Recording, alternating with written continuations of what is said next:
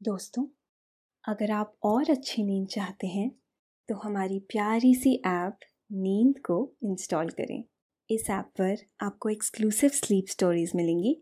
Install करने के लिए आप हमारी वेबसाइट नींद डॉट ऐप पर ज़रूर आइए। नमस्कार।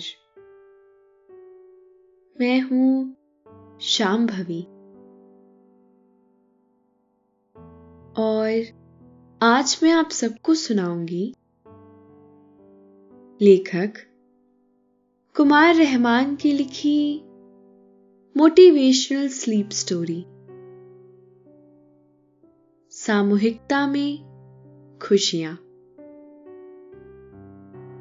एक्वेरियम में तैरती सिंगल मछली देखकर अजीब सा लगता है ना? मन करता है इसमें कुछ और मछलियाँ डाल दी जाएँ। और अगले ही दिन एक्वेरियम में कुछ और मछलियाँ आप लाकर डाल देते हैं। एक्वेरियम में कई सारी मछलियाँ हो जाती हैं। फिर एक्वेरियम ज़्यादा सुंदर दिखने लगता है। इन मछलियों का आपस में अटखेलियाँ करते देखना आनंद देता है। वॉशरूम के टैप से आती पानी के टिप टिप की आवाज़ इरिटेट कर देती है अक्सर।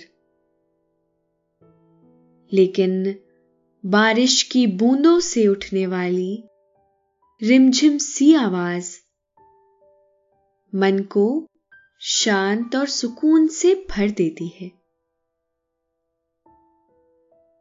मन मयूर नाच उठता है। सिंगल गुलाब की जगह बुके ज़्यादा खूबसूरत लगता है। एक चिड़िया का बोलना अच्छा लगता है, लेकिन जब ढेर सारे पंछी चहचहाते हैं तो यह कानों में रस खोलने वाला संगीत बन जाता है। यानी, जीवन का आनंद ग्रुप में ही है। एकता में है, जीवन का उल्लास सामूहिकता में है। मस्ती तो दोस्तों के साथ ही आती है। जीवंतता उन्हीं के बीच से पैदा होती है। एक साथ खुशियाँ मनाने, मस्ती करने का अपना अलग ही मज़ा होता है। हम कलेक्टिव हैप्पीनेस पर और ढेर सारी बातें करेंगे। कुछ किस्से छेड़ेंगे, कुछ कहानी सुनाएँगे। लेकिन पहले आप अपने आसपास की सारी लाइट्स ऑफ़ कर लीजिए। अब थोड़ा सा अपने शरीर को आराम दीजिए। थोड़ा और आराम दीजिए। अपने शरीर को बिल्कुल ढीला छोड़ दीजिए। कोई टेंशन नहीं, कोई तनाव नहीं। अपने दिमाग में चल रहे सभी विचारों को, सभी चिंताओं को त्याग दीजिए। एक शांति सी महसूस करिए। सारी नेगेटिव सारी पॉजिटिव विचारों को धीरे धीरे निकाल दीजिए। हाथों को सीधा करके अपनी कमर के साइड में रख लीजिए। अब अपनी सांस पर ध्यान लगाइए। इसको धीमे या तेज नहीं करना है। बस ध्यान देना है कि कैसे वो आपके नाक गले में होते हुए फेफड़ों में आ रही है। और आपके फेफड़े फूल रहे हैं। फिर कैसे वो आपके फेफड़ों से वापस गले और नाक के माध्यम से वापस निकल रही है। और आपके फेफड़े थोड़े सिकुड़ रहे हैं। आपका मन शांत, एकदम शांत होता जा रहा है। आप अच्छा महसूस कर रहे हैं। खुद को काफ़ी हल्का महसूस कर रहे हैं। हर तरफ़ शांति है, सुकून है, खामोशी है। तो चलिए इस कहानी को लेकर मैं आगे बढ़ती हूँ। एक ऋषि थे। वह एक जंगल में अपने आश्रम में रहते थे। शहर और आसपास के कई गाँव से उनके कई अनुयायी सत्संग के लिए उनके पास आते रहते थे। ऋषि जी। तीसरे पहर अपनी अनुयायियों के साथ सत्संग किया करते थे। इस सत्संग में रीति नीति की बातें होती। जीवन के उत्सव पर चर्चा होती। जीने की कला के बारे में बातचीत होती। सत्संग के बाद ऋषि जी के शिष्य सभी अनुयायियों को कंदमूल प्रसाद में देते और फिर सभी प्रस्थान कर जाते। एक दिन एक व्यापारी जंगल से होकर गुजर रहा था। तीसरे पहर का समय था। उसने आश्रम के बाहर एक बड़े से बरगद के पेड़ के नीचे कुछ लोगों को बैठे देखा। उसे भी जिज्ञासा हुई। उसने भी उधर का रुख किया। पास जाकर खड़ा हो गया। वह व्यापारी कुछ देर खड़ा होकर ऋषि जी की बात सुनता रहा। ऋषि जी की उस पर नज़र पड़ी तो उन्होंने उसे इशारे से बैठ जाने के लिए कहा। उस व्यापारी ने अपना सामान पास ही रखा। और बैठ गया। आज ऋषि जी जीवन में उल्लास पर चर्चा कर रहे थे। व्यापारी बैठा। बड़े मनोभाव से ऋषि जी की बात सुनता रहा। उसे ऋषि जी की बातें बहुत अच्छी लगी। उसे व्यापार करने अगले गाँव पहुँचना था। लेकिन वह ऋषि जी की बातों में ऐसा डूबा कि उसे व्यापार का भी ख्याल ना रहा। जब सत्संग खत्म हो गया तो तमाम लोग प्रसाद लेकर वहाँ से चले गए। वह उठकर ऋषि जी के करीब गया और विनम्रता से कहा, ऋषिवर, मैं यहाँ से काफ़ी दूर एक गाँव में रहता हूँ। व्यापार मेरा कर्म है। मेरे गाँव में और भी बहुत सारे लोग व्यापार करते हैं। बाकी लोग किसान हैं। सभी खूब मेहनत करते हैं।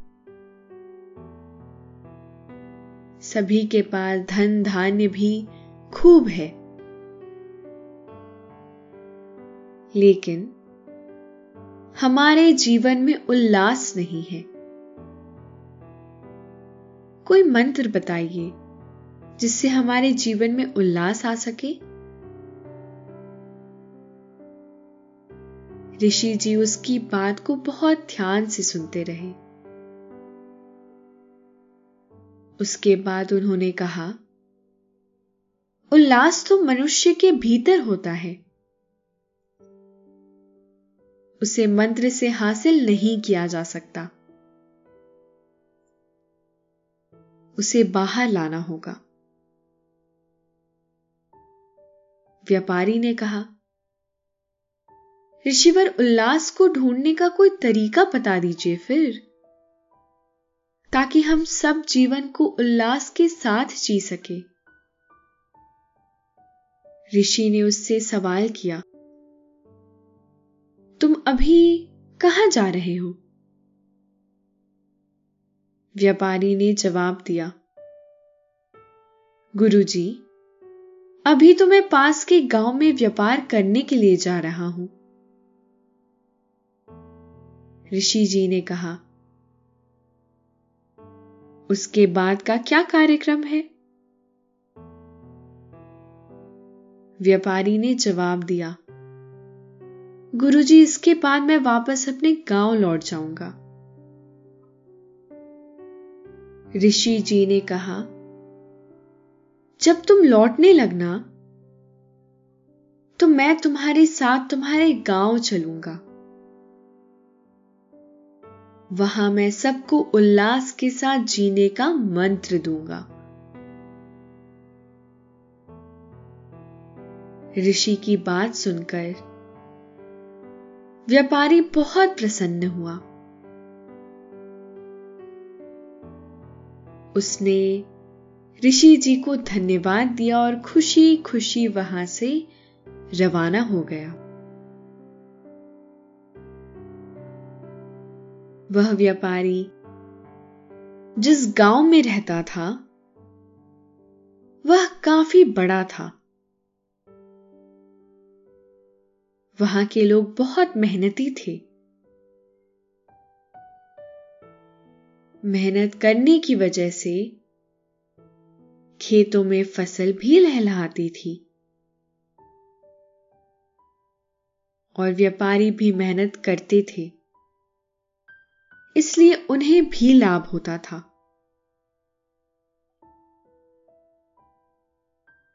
सभी अपने कामों में मग्न थे। लेकिन सचमुच ऐसा लगता था कि उल्लास इस गाँव से होकर भी कभी भी नहीं गुजरा। व्यापारी दो दिन तक पास के गाँव में अपने व्यापार के काम से व्यस्त रहा। उसके बाद वह वापस लौट पड़ा। उसका रास्ता उसी जंगल से होकर गुजरता था। वापसी में उसे शाम हो गई। जब वह आश्रम में पहुँचा तो सूरज ढल चुका था। ऋषि जी ने उसे रात को वही आश्रम में विश्राम करने को कहा। और अगली सुबह व्यापारी के गाँव जाने का कार्यक्रम बना। अगले दिन सुबह ही व्यापारी ऋषि के साथ अपने गाँव चल पड़ा। दोनों ही भोर में निकल पड़े थे। कुछ घंटों के सफ़र के बाद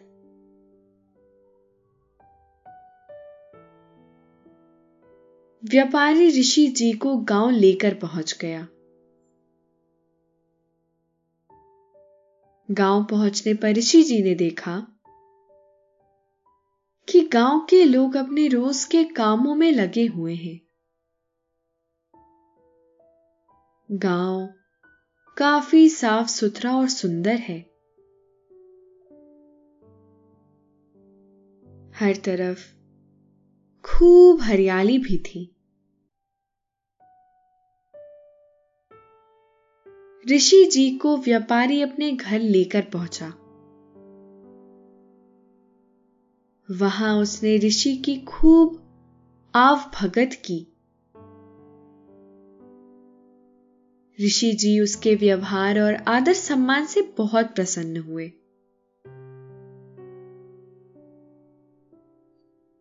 जलपान के कुछ देर बाद व्यापारी ऋषि जी के सामने हाथ जोड़कर बैठ गया और कहने लगा, गुरुवर, अब मुझे जीवन में उल्लास लाने का मंत्र बता दीजिए, ताकि मैं बाकी का जीवन उल्लास के साथ बिता सकूँ। ऋषि जी ने कहा तुम तो कह रहे थे कि पूरे गाँव में ही कोई उल्लास नहीं है। फिर तो यह तुम्हारे अकेले की समस्या नहीं है। व्यापारी ने कहा, आपकी बात सही है, गुरुवर। पूरे गाँव का यही हाल है। ऋषि जी ने कहा, मैं तीसरे पहर गाँव के लोगों के साथ सत्संग करूँगा। जाओ और पूरे गाँव के लोगों को बताओ। व्यापारी खुशी खुशी गया और गाँव भर में ऐलान कराया।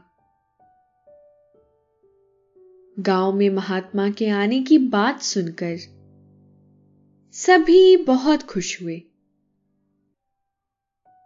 सभी अपने कामों को निपटाने लगे ताकि दोपहर के भोजन के बाद सभी सत्संग में पहुँच सके। नियत समय पर गाँव भर के लोग व्यापारी के दरवाजे पर लगे पीपल के बड़े से पेड़ के नीचे जमा हो गए। ऋषि जी ने भी आसन जमा लिया। जब सभी लोग आ गए तो उन्होंने कहा, आपके साथी का कहना है कि आप लोगों के जीवन में उल्लास नहीं है और आप लोगों को इसके लिए मंत्र चाहिए। सभी ने एक साथ कहा, जी ऋषिवर, यह बात सही है। हमारे जीवन में उल्लास नहीं बचा है। जबकि हम सब खूब मेहनत से अपना काम करते हैं।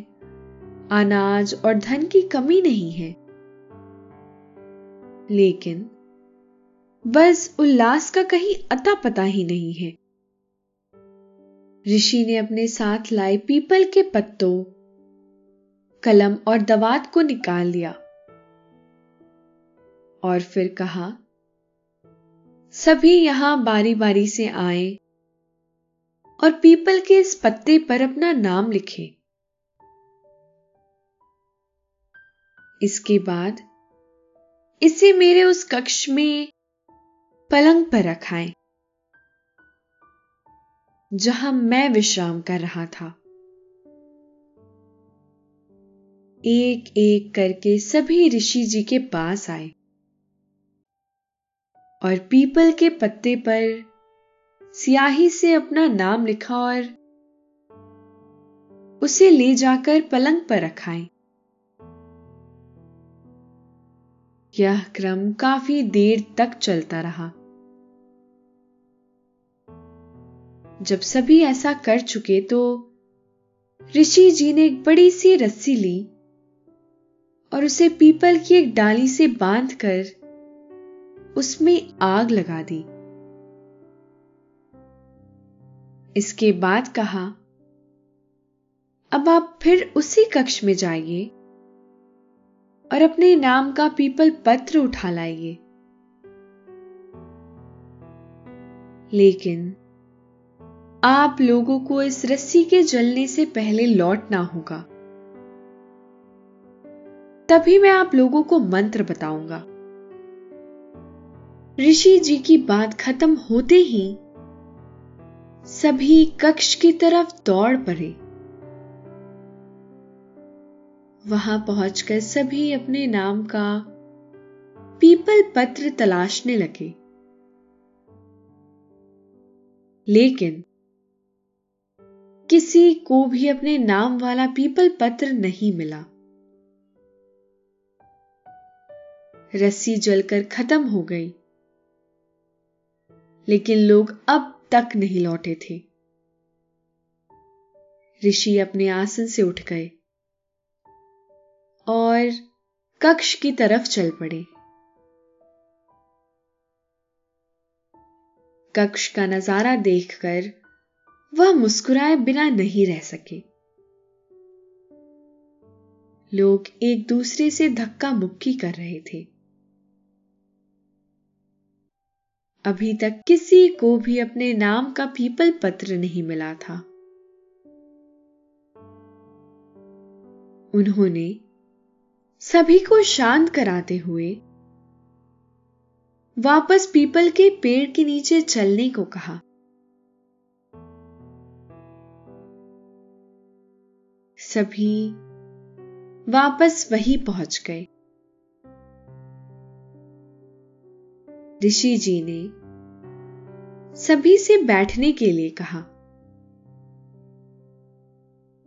उन्होंने खुद भी आसन ग्रहण कर लिया। इसके बाद कहा, आपने मंत्र पा लिया या नहीं? सभी ने नहीं में सर हिला दिया।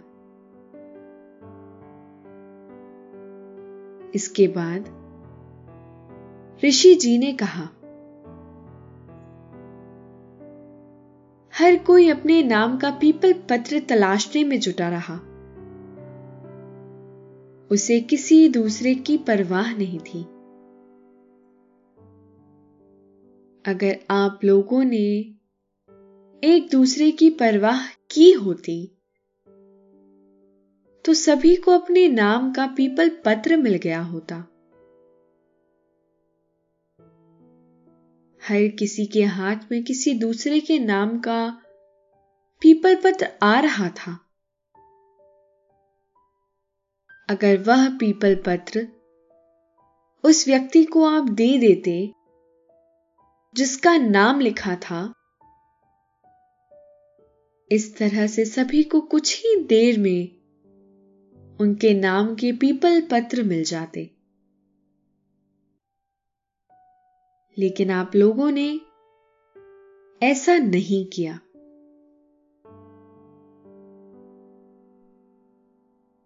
ऋषि जी की बात सुनकर सभी एक दूसरे का मुँह ताकने लगे।